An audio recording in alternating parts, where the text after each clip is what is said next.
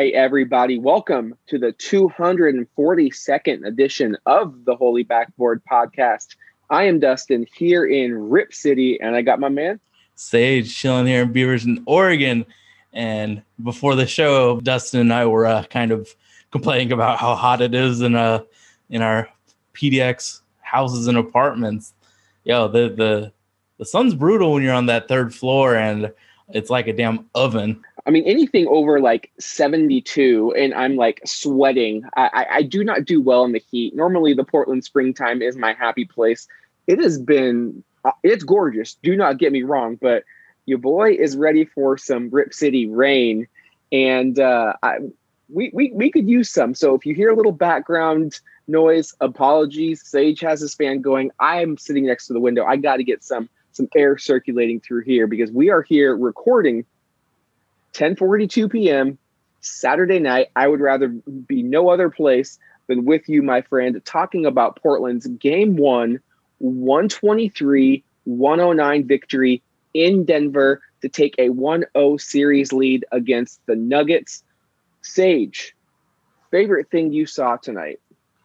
There was a bunch of plays in the third quarter where we attacked the matchup that is going to be there the entire series. And that's one of our dynamic guards against Michael Porter Jr. It worked in the third quarter. It, needs to be the first line of attack every time that he is in there. He isn't going to play defense at the level that is needed. And we have three guards that can break down the defense. So when I saw Dame hit him with that 2K21 escape dribble Damian Lillard move, I was like, oh, it, it th- this is not going to be a fun quarter for Michael Porter Jr. So attacking the weakness of the other team for a full quarter was my favorite part of the game. But I want it more. I I need to see that half of our possessions need to be based off one of our perimeter players breaking off Michael Porter Jr. when he is in. The, the best thing I saw, and we're going to get to Damian Lillard, and Dame was absolutely incredible. But the best thing I saw was the Blazer bench. I thought they absolutely saved our ass in that first half when we came out of the gate slow. In particular, it was Carmelo Anthony and Anfernee Simons. Uh, they combined to put up 32 points off the bench. They shot the ball incredibly efficient. You're looking at 11 of 18 from the field and eight of 13 from downtown. Uh, they were simply sensational. Uh, they they they did everything that you needed to do to allow Damian to do the things that he did. Carmelo was a perfect escape pass. He was hitting those threes. Uh, Anfernee Simons came in, didn't even hesitate. As soon as I saw Ant hit his first shot and Carmelo hit his first shot, I was like, it's going to be a long night for the Denver Nuggets because those two players are so vital and, and critical to our success. I mean, we only played eight guys, and Enes you're never really going to count on for a huge scoring output. So for those two players, it, it's so great to see them both on opposite uh, ends of the spectrum in terms of their playoff career. You have Anfernee really making his playoff debut, like really getting playoff rotation minutes, and Carmelo uh, in his 18th season uh, j- just that that grizzled vet coming back to the, the place where it all started and really letting them know, hey, I, I still run this shit. So it was a beautiful sight to see the Blazer bench come up and and deliver because we do not win this game, or it is maybe another you know down to the wire uh, contest if they don't produce how they did because we didn't really get great Powell, Covington, or McCollum offensive outbursts that, that we're used to seeing. So just to see the, the you know the diversity and, and the, the plethora of options that Portland has on offense, um, it, it, was it was magical. I thought they took fantastic shots within the offense, and it's just got to be a backbreaker because you think if, if you're Portland and you're defending the Nuggets, whenever you saw maybe Campazzo or Rivers or Monte Morris, uh, Paul Millsap, if, if they were to have hit those shots at that clip, th- that's just that kills your spirit. So to see Portland's role players come up in the big stage on the bright lights and deliver like it like it was, you know, second nature.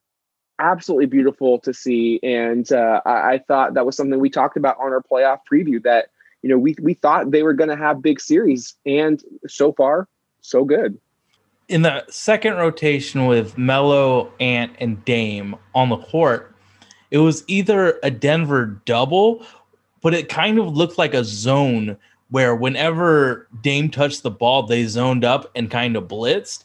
To have Ant and Melo there to break the blitz or break that double and be the release valve was huge. And the fact that they were shooting confidently, it made the Denver defense have to say, nah, we can't do this type of doubling mechanics on Dame if Melo and Ant, who are, you know, secondary options offensively, are draining threes at this clip. We can't afford to do it. And then Dame had the aggression to take on that so- single coverage on on Campazzo or whoever else. So it was it was really impactful for the team in general to have Melo and Ant shooting that well because it dictated so much offensively. Like you can't you can't double Dame if his secondary options are hitting. You just can't. It's bad. It's bad basketball. And Carmelo Anthony thrives on open catch and shoot Mhm. threes. I mean, that Blazer fans have been calling for those Melo shots all season long. And Sage, to be honest, as soon as I saw Melo get up off the bench for his first shift, I could hear the boos coming down, even in the limited capacity crowd in Denver. I was like, okay, Me- Melo, if he gets an open look, it's going in. And, and I was watching him on his release. I wasn't really even watching the ball go through the net. I could just tell as he was backing up, holding the follow through. I was like, oh, that's net. Sure enough, it goes in. And he was feeling it. And then he got, you know, a little and one action. It's just when he gets it flowing, you know, we talked about it just two days ago. The Blazers play well, they play better when Carmelo plays well. And so that, that is such a huge theme, I think, over the course of this series is which role players are going to step up because we saw tonight that both stars really came to play. You've got Jokic going for 34 and 16, Dame going for 34 in a playoff career high 13. They did what you expect those stars to do. So it's going to be the supporting cast that I think really defines the series. But one thing I, I want to touch on, Sage, this is something, again, we talked about. Let Jokic get his, but don't let him play Magic Johnson, play LeBron James, and get others involved. He was held to one assist.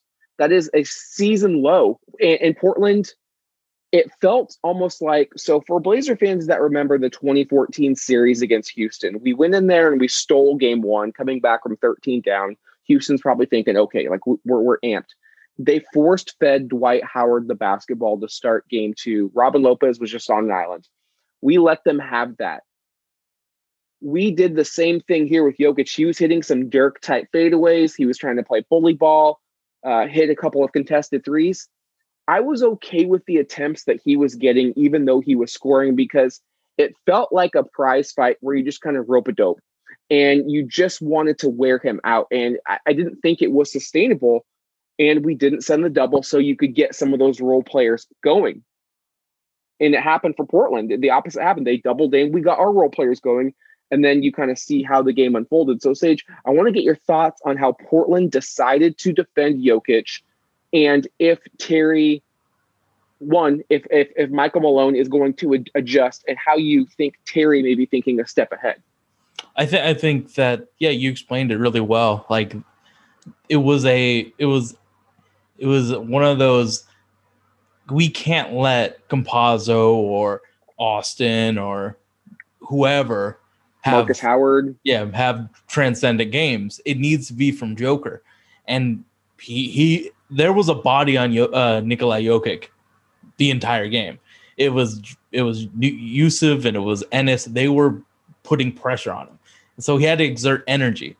I mean, it was kind of like you you have to beat us. You have to beat us You're the MVP. You have to beat us. And it just made the passing angles really difficult. When you're not, when our Blazers aren't digging defensively to try and get the steal, we're just there.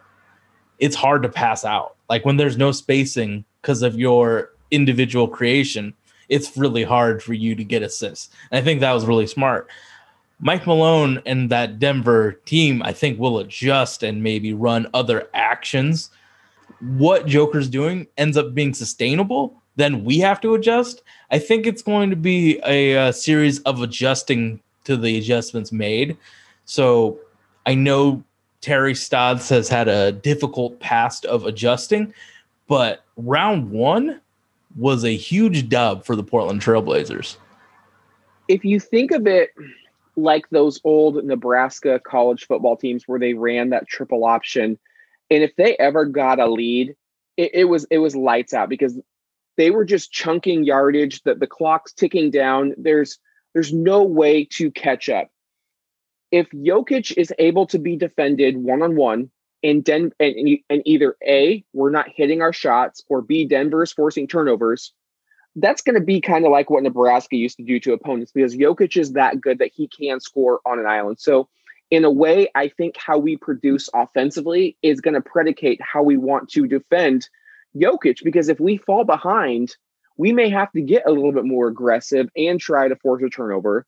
And again, there, there's a risk reward in that. However, if we're hitting our shots, if we're able to make Denver pay for their mistakes, I think Terry Stotts, rightfully so, is probably going to go after this the same strategy and say, stay home on Aaron Gordon. If he wants to shoot a three, that's fine, but do not let him cut to the basket, get dunks, no backdoor lobs. Absolutely stay home on Michael Porter Jr.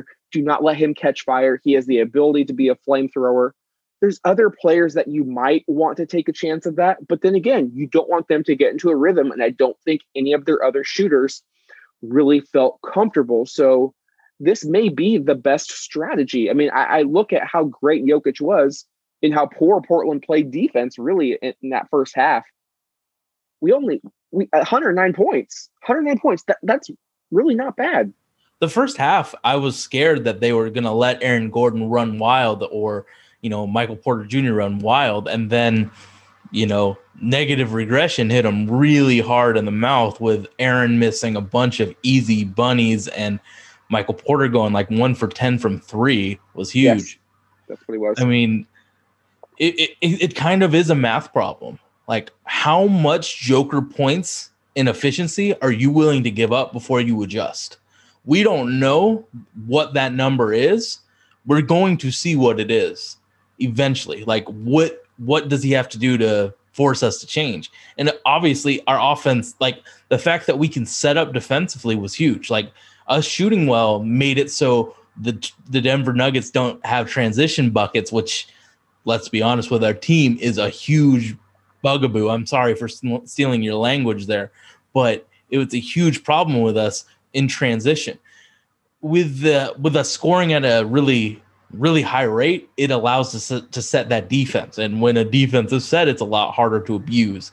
So offense leads to good defense, defense leads to good offense. I think all of us know that know that uh what's what's going on there. So two things I liked how we defended Jokic and uh, a key in continuing that throughout the series. One, yes, he had 34 points and did that on 52% shooting. Incredible. But when you really dive into the numbers, you see he had to take 27 shots to get those 34 points. That means one, he was not efficient from three, three of seven. You know, he he can hit that shot. So I like to keep that volume down. Two, he was limited at the free throw line, only going three of four. So if he's gonna score 34 but take 27 to get that, that's a lot of usage. He had almost a yeah, he had almost a 40% usage for this game, the highest of any player on, on either roster. And how Portland is able to continue this is if Jusuf Nurkic can stay out of foul trouble. There, there is a distinct difference when Nurk was in the game versus when Enes Kanter was in the game defending Jokic. So the biggest key stage, it, it may not matter what Denver does. Can Jusuf Nurkic, one, stay out of foul trouble, and two, be a threat on the offensive end to finish the basketball, much as he was in that second half? making Jokic play defense, exerting even more energy is going to be just a bear for him to do. Nurkic was so efficient tonight. You were looking at 16 points, seven of 10 shooting, doesn't attempt a three, which I love. Uh, hit two of his three shots from the foul line, does yeoman's work on the glass, 12 rebounds. The best stat, though five assists, zero turnovers. Uh, Nurkic really came out in that second half a different beast, looked much more locked in, finishing with dunks, finishing with finesse. Uh, that is the Bosnian beast we are going to need. And, and honestly, I will take that trade off. If Jokic is going to have that game, but Nurkic is going to have this game, that is a Blazers dub every day of the week. What scared me about the Blazers in the early fourth quarter was Joker was out, but the Nuggets were consistently scoring. And our offense was kind of in a lull because it was a lot of quick jumpers that led to transition points. And it kind of worried me that are we really going to keep Dame on the bench to like the six minute mark? There's a distinct advantage we have with Dame on and Jusuf on and Nikola Jokic off. And I was, I was really happy to see that. I mean, it was a longer rest than I think all of us were hoping for, but he did put Dame in, and that we had like a minute and a half of Dame on, Joker off, and I, I think that's that's going to be big. Is finding the balance between resting Dame enough for him to be efficient and taking advantage of the Nuggets not having that secondary ball handler, that secondary usage monster. You know, when he's out, that offense of the Nuggets is just kind of stagnant. I mean, that's the beauty of making the, the playoffs instead of having to play in the play in. Portland gets five days off of rest. Yes, we're back out at Monday, but then you don't play until Thursday. So you get much more time. So you can play Dame 40, 41 minutes and I think we we really need to discuss just how impactful that he was. He he created 66 points tonight. That mm. is, that is a, a playoff career high for Damian Lillard. He scored or assisted on 24 of Portland's 38 third quarter points. There was a run in particular where Denver got it up to nine in the third quarter. I think Portland went 11 2, uh, capped by a Damian Lillard three. He just looked like unstoppable. I mean, Denver, when we talk about this age, Denver does not have the horses to kind of throw, to kind of buck him off. Mm-hmm. Like Dame is going to do what Dame wants to do. And even in the first quarter, I think it was the first possession, he gets a wide open three. It doesn't go in. Like if Dame, it's crazy to think he had 34 points, Sage, 13 assists. He still shot 10 of 25 from the field. Uh, he gets to the line nine times and hits all nine, as Dame does. But as those numbers become more efficient, as we know he can be, because a lot of those looks were fantastic, Denver's got to be thinking, I don't, you know, pick your poison because we've seen if Melo and Ant are hitting their shots, if Covington's hitting, if Nurkic is eh, finishing on the roll, there's really not a lot of things Denver can do. Now it becomes Portland. This is your series to win, go out there and just execute. Dame wasn't efficient. CJ wasn't efficient. We can talk about the ball sticking in his hands quite a bit. There were plays where he was just fantastic with his offense and creating space with with the dribble moves for really open shots, but the ball stuck a lot. Norman Powell probably had his one of his worst games in his career as a Trailblazer. So just think, those three main offensive players didn't have that great a game, and we still won. Shout out to the bench for being that constant producer of points with Ant Enes and Carmelo Anthony. And even though CJ was inefficient, 21 points on 20 shots, I do want to give him credit for in that first half attacking the basket. I think mm-hmm. he had mm-hmm. three three possessions where he just went right to the paint, got easy layups, knew the jumper wasn't flowing. And again, if you're Denver, you're probably thinking, oh, we could play better. But then you kind of, you're right. You look at the box score and say, well, shit. CJ was inefficient. Norman Powell was three of 11, was a, a non factor. Covington, you know, only took five shots, had eight points. Yeah, they were big, big buckets, but he could even get, you know, a little bit, you know, cooking more. So there's a, a lot to be said for for both squads and, and the improvement that they could see. I think the ceiling though is just so much higher for this Portland team versus this current iteration of the Denver Nuggets. How perfect does Joker need to play for them to win a game? Like he they have to hit the the highest of high high ceilings for them to win a game against us. We have a lot more margin for error comparative to them. So I, I feel we, we really saw good. tonight. hmm We, we saw that margin of error tonight. Yeah. I mean, shit, like, yeah, no, Monday Norman's and, and CJ could be really efficient and could give that defense a whole lot more problems. This was a very good day, very good game for Dame to just show that I am that dude. I am nice. I am going to be that MVP candidate that can carry. He did get a lot of help from our bench, but I I, I think when you were talking about the run in the third quarter, I think that was when Dame was just attacking Michael Porter Jr. at, at, at will. I really think that at the end of the day, that is going to be the matchup that we just have to take advantage of. Because in that in, in that run, we just forced that switch, and teams have done that to us many times when we're when we're we have a less than stellar defender and the teams will run pick and roll run pick and roll and run pick and roll until they actually get the matchup that they want and then attack blazers need to do that in this series and it's going to be a very good thing for the portland trailblazers I mean, we saw last year in the bubble, both Los Angeles and Utah played Porter off the floor by, by Mhm. attacking him. So that that is exactly the matchup Portland needs to see. And Sage, we've talked about things that went well and that we liked. Where are some areas of improvement or aspects of the game where you're like, uh, Aggression, rebounding. What are you doing? Yes. So you said in the a- rebounding you said aggression and rebounding, and that was one of my talking points as well. I thought Portland was incredibly lackadaisical out of the gates. That it Yeah. honestly looked like they thought it was like a preseason game. Uh, Denver killed us on the boards. That was a theme that we saw late in game two in that 2019 series, and that really carried over throughout the rest of that seven game series. They were just relentless on the offensive glass and Portland was kind of kind of stuck in quicksand. Didn't know really what they wanted to do. Uh, I thought the communication on defense was abysmal. Uh, can can you talk about that a little bit more, Sage? I mean, I, I just would have expected with five days off, you're familiar with this opponent, you just played them, that you would have tightened that up a bit, known what you were going to do in certain situations. Uh, how does a team with with rest and a veteran squad just kind of come out like that and really not know their assignments? Denver does not have guard depth. They just don't. It's it's the quality of their guards currently just isn't up to par compared to what we have.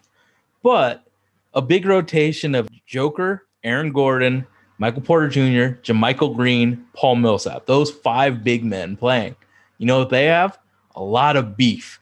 So what we need to do the entire game is gang rebound. I don't want to say someone who isn't a good creator run the break.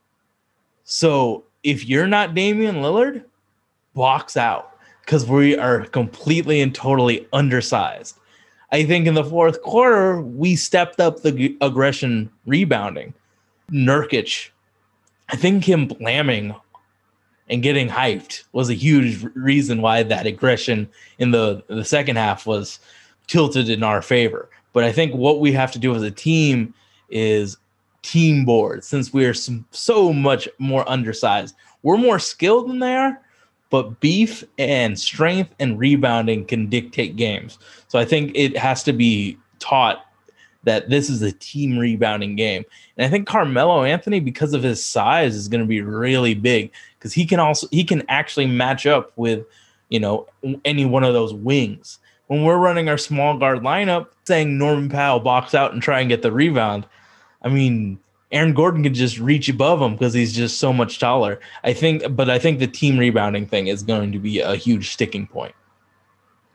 a couple of points on that, and, and I completely agree. You mentioned gang rebounding. We saw again back to that 2019 series, CJ McCollum and Damian Lillard. McCollum especially really put his body out there, and he was boarding. He was getting games of six, eight, Mm-hmm. nine rebounds, and Did he get really, six? Really making a difference. I have the box score up right now. Let me take a look. So CJ McCollum, he did end up with, with six rebounds. And, and I think that's one thing that Portland, you know, if we talk about wanting improvement, I think they showed it in in the second half. Uh, Denver, I believe, was held uh, to just two second chance points in the second half. They had, they had 15 in the first half. Uh, Portland got back more in transition. Uh, Denver had seven fast break points in the first half, zero in the second half. And, and overall, you know, Portland needs to really look at the rebounding numbers. They gave up 11 offensive rebounds, 48 rebounds total. Denver had, uh, they out rebounded us by nine.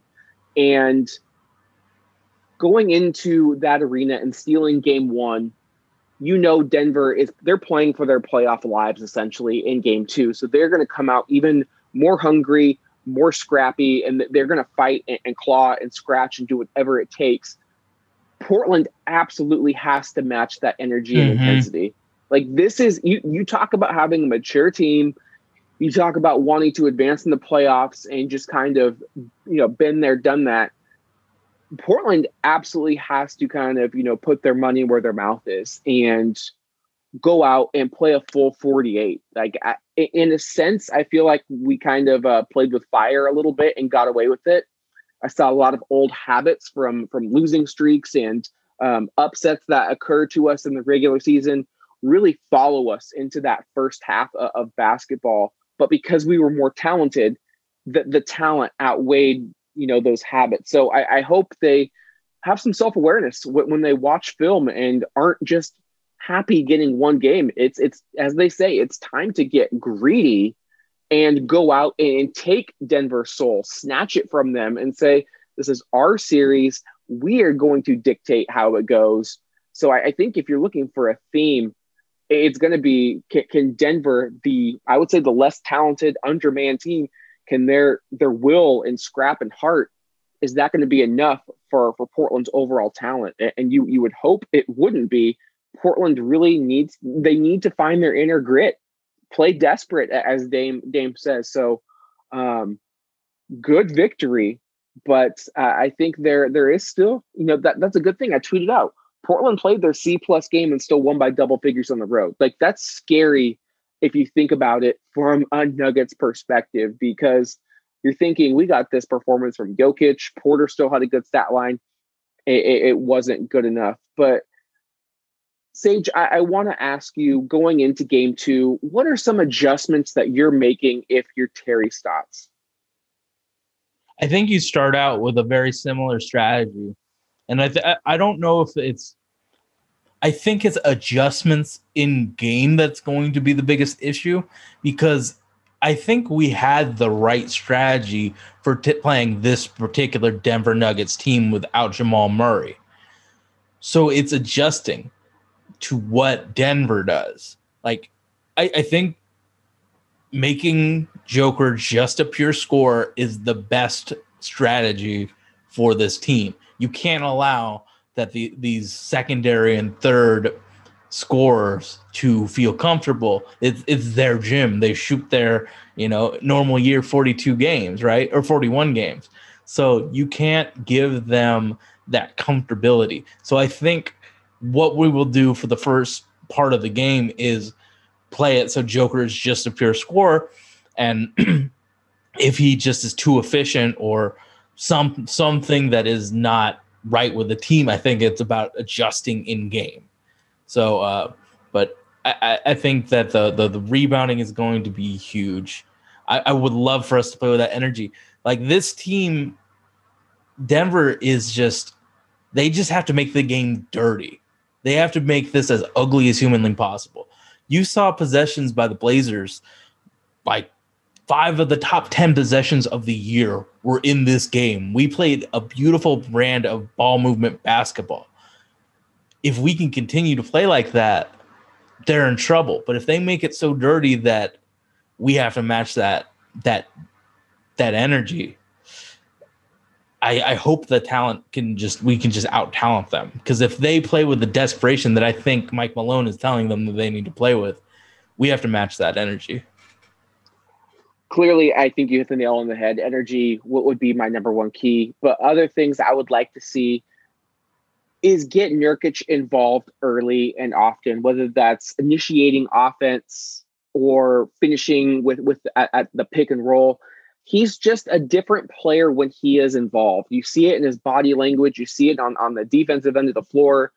There, there's just a swagger around him when he makes impacts, tangible impacts. So I, I would look to do that. And if you're able to a tire Jokic out or b maybe pick up a couple of cheap fouls on him, even better.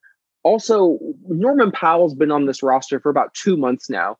There have to be some specific sets that get him the ball, whether he's spotting up or moving into the corner for a three, or getting a dribble handoff that he has a direct line uh, to the basket to get to the to get to the line. Like I would love to see Portland find a way to get Norman Powell more involved. You know, Damon CJ, um, they're an institution here in Portland. They are going to find their ways to score, regardless of how the game is going. They just know this offense. The Blazers go as Dame and CJ go, but Norm as the new guy, I would like to see him get going early as well. Find him in, in a rhythm because again, the more players you have that are hot, the less attention is going to be on Dame, which is just a disaster for the Denver Nuggets. Um, I don't want to see Portland fall in love with the three. I thought they did a really good job for the most part in game one. They were 19 of 40 from downtown. And I thought a lot of those looks were just so wide open due to the personnel that Denver has at their, you know, expense. But you did see in that fourth quarter, Carmelo pulled up a, really quick three, and then Denver was making their run. Like no regular season threes. Catch and shoot off of dribble drive. Dame can kind of do what he wants to do because he's Dame. And when he's hot, you just kind of let him cook. But value the possession and make sure different teammates are touching the ball. And lastly, do not get overconfident. Yes, it's great you took one, but I think you have a chance to really make a statement in game two. Don't forget that even though this Denver team is undermanned, they still have the heart of a team that came back 3 1 twice last year. The only team that has done that in uh, a single playoff series, uh, playoff run, excuse me, is the comeback from two 3 1 deficits. So th- the series isn't over until you get four W's. Portland's only got one. Don't be content just with one because, as we know, there's at the moment only 10% capacity at the the Rose Garden. So you're not going to have a tremendous home court advantage, not one like you would in, in years past. So just don't rest on your laurels that, oh, we're going home, we're going to pick up two, because we haven't played well at home all season long. Take it a game at a time, respect your opponent, and come out just as desperate as they are. And, and I think we're going to see uh, a good result. Um, Sage, we have a couple fan questions, and uh, I'd love to get your your take. Uh, first up, from uh, Brandon Goldner at Goldner PDX on Twitter, he wants to know on a scale of one to ten, how encouraged are you by this game in particular? You have to be encouraged because we we didn't. What number our- though? What? On a scale of one to ten, you got to give me a number. Getting getting a dub in a, a, a rival's gym game one of the playoffs, so it's not like a, significant amount of uh, excitement and feeling good about you know your our predictions of a Blazers victory. So I'd give it an eight, but you know, like we we didn't play our most complete ball and we still won. So a dub is a dub. So I'm I'm very excited about it. Um, yeah, I, I mean, I I, want to answer your Norman Powell thing. I think a lot of our offense is predicated on the the DHO, the dribble handoff.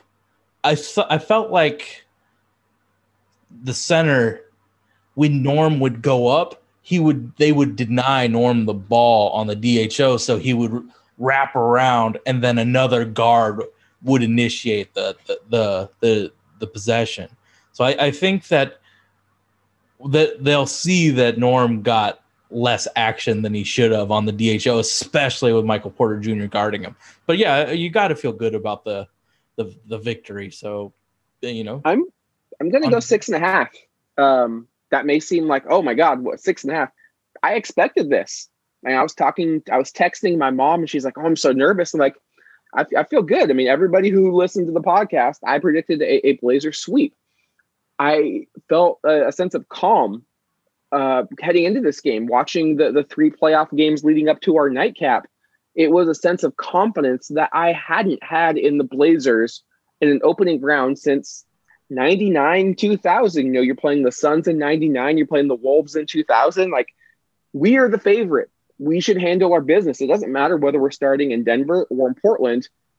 Given this denver roster as it currently stands we are the better team we, we should do this and, we did do that the reason the the number's not higher is because of all of the reasons we've talked about we came out we had our bad habits that we've kind of carried over got killed on the glass we didn't get great games from CJ or Norm, but we still have Damian Lillard. Our bench played fantastic. Covington did all of the little things, and we let Jokic get his, but he didn't get the others involved. Like there's still ways the series could shift in either direction. So there's things for Portland to clean up that can make this an eight, nine, or ten. But you know, Sage, if I'm not going to sit here and say, you know, I'm, I'm a 10. A 10, I would be, you know, last year in the bubble where we were significant underdogs and we stole that game one against the Lakers. You're thrilled we just don't get swept at that point. Like this year, like I'm approaching it as, yeah, this is what we should do. We're a good fucking team. So six and a half for me. I think there's room for improvement. And I think that's a good thing because I hope that leads to us not coming into game two overconfident. And it's also good to know that our, our ceiling continues to rise. There's still room for this team to grow. And we got another interesting question from uh, Dana uh, Ramoni. my He says, with the late season play by Anthony and the first playoff game, does he have more value staying with the team or as a trade asset in the offseason? That's a very good question. Um, I didn't read this, so I um, hmm, that that's a very good question. I, I feel like this was a huge mistake, but Neil promoted him like he was the the golden child. I don't know if his production has outweighed the hype that Neil has built around Anthony yet. I think that if he talked about him like he did Gary Trent Jr. or something, this production that we're seeing that is really great would be more like people would be hyped about it. But because our expectations were so high in the way that he built Ant up to be something that I don't think he is, I think that negatively will affect his trade value because you can go on YouTube and you can go on Instagram to see how he was hyping him up like he was like 98 cannabis. This is next. This is next. Well, obviously, my favorite rapper isn't platinum plaques and all that. So, you know, hype is a bad thing sometimes when the person isn't ready for it. So I think that it would, I think he is more productive here in Portland. But if he continues to play like this, he can get he can get a lot more uh, potential trade offers. I, I honestly think it's too early for me to answer that question. There's a couple factors that, that I would need to see. First is how far does this team go into the postseason? Do we make a Western Conference Finals, a Finals run? Then yeah, you, you keep him because you're you're really close to being champions. Do you exit out of the first round and then now you're thinking, okay, how do we retool around Dame? You don't maybe you know having Anthony right now is honestly a luxury. A fourth ball handler, a a fourth shooter from from the guard position, young, still a lot of room to grow. Uh, he is a luxury for the Blazers at this Cheap point. contract too. Ex- exactly. You know, still got another year or two left on that rookie deal. So it really just all depends on how the team plays the rest of the season and what what's the trade package for? Are we talking about adding that, you know, You can't really do anything with all Ant's player? salary. Like yeah, it's is, is, going to is be he damn. added to another player to bring that all-star back, or are you talking about a straight one for one swap? I don't think the value is there for a one for one swap, but If it's that missing piece, maybe. Again, I would have to see the proposed trade and say, hmm, does Ant have more value with us, or is this new player going to bring in more value? Uh, but I think first and foremost, it depends on how the team performs down down the stretch of of the season and Yeah, I how mean- the season concludes. it, it's it's damn hard to trade someone on a rookie scale contract for somebody that's established. Try try and play with the uh, trade machines using Ant as the only asset. It, it's difficult, so it has to be a two for one or a three for one type of trade. All right, Sage, it's about time to get into our game two predictions. Who is your X factor? What are you most looking for? And who do you have winning game two, which is Monday night, 7 p.m., TNT, and on NBC Sports Northwest? The late night hammer on Monday night. All right. Um, I think it. I really think that CJ McCollum and Norman Powell will have much better, more efficient games. I think that Norm. I mean, even Norm's shot attempts, most of them were like open threes that just rimmed out or missed. So I I think that Norm is going to have a statement game, and I think CJ. I don't know if it was he was just wanting to attack because of the Michael Porter Jr. mismatch, but I think it once he watches tape and sees the open shots that he could have generated for his teammates, I, I think that those two are going to be pillars in the Blazers' um, game chance of a game two victory. I think those two are going to be huge. I, th- I think we have to play Joker very similar to how it was, and then do adjustments. I think that we we uh, have got into the help position really well on Joker uh, post ups. If you watched it, we kind of built the wall around Joker. Like Jusuf was playing him post defense, and then there was two or three Blazers ready to strip. It was just you heard Harry say help, help instead of double. So I think that they have their A plan and their B plan. So uh, it's really how Denver adjusts to uh, what we did. But I, I'm gonna go. I think I'm gonna go Denver victory. So, uh, w- what about you? Are you still going for the clean sweep? I think my X factor, I have two. In the starting unit and in the finishing five, it's Robert Covington. You look at his stat line from game one eight points, three of five shooting, two of four from downtown, you know, five boards, an assist, a block. Pretty pedestrian, right? He was a plus 21, second only to Dame's plus 25. He did a great job defensively on Aaron Gordon. He's kind of always roaming. I think for him to help out rebounding the basketball is going to be uh, just huge. And if he can continue to hit those open threes, uh, maybe Portland relies on him a little bit more. So in the starting unit, it's RoCo. I'm going to continue to kind of uh, blow the bench horn and call on the bench again. If we get good production, especially open looks from Carmelo and Anthony, you know, it, it's curtains. It's game over. Get out the brooms. Denver's going to have no chance at defending a Blazer team when when Melo and Ant are hitting open shots. And again, I, I don't think we're talking about a Blazer victory if they don't have the performance they do in that first half. What I'm going to look for is Portland's body language, their effort, their communication on defense. Are they going to match Denver's intensity? Can can they can they kind of weather that storm that's coming from the Nuggets to start that game? Because they are going to be hyped up. They know what's at stake. If Portland can do that, keep it close after game uh, quarter one, excuse me, I'll feel really good. That then you can have Dame to really kind of assert himself on, on this game and kind of take over down the stretch. But hey, I, I called a sweep uh, just a couple days ago on Thursday. I'm not changing my mind anytime soon. Uh, Portland got the got the win easier than I thought it was going to be. I think game two is going to be much more difficult, but I, I just think we're going to get better performances from really everybody uh, across the board. Maybe Nurkic doesn't have the night that he does, but uh, I'd be surprised if we're looking Monday night and, and we see similar numbers for from Powell and McCollum. I think they're going to raise their play. Dame's just going to do what Dame does. They do not have the personnel to disrupt him, and Dame's just too good. Like we talked about it in in many episodes past. Sometimes all it comes down to is we have Damian Lillard, and you don't. Mm.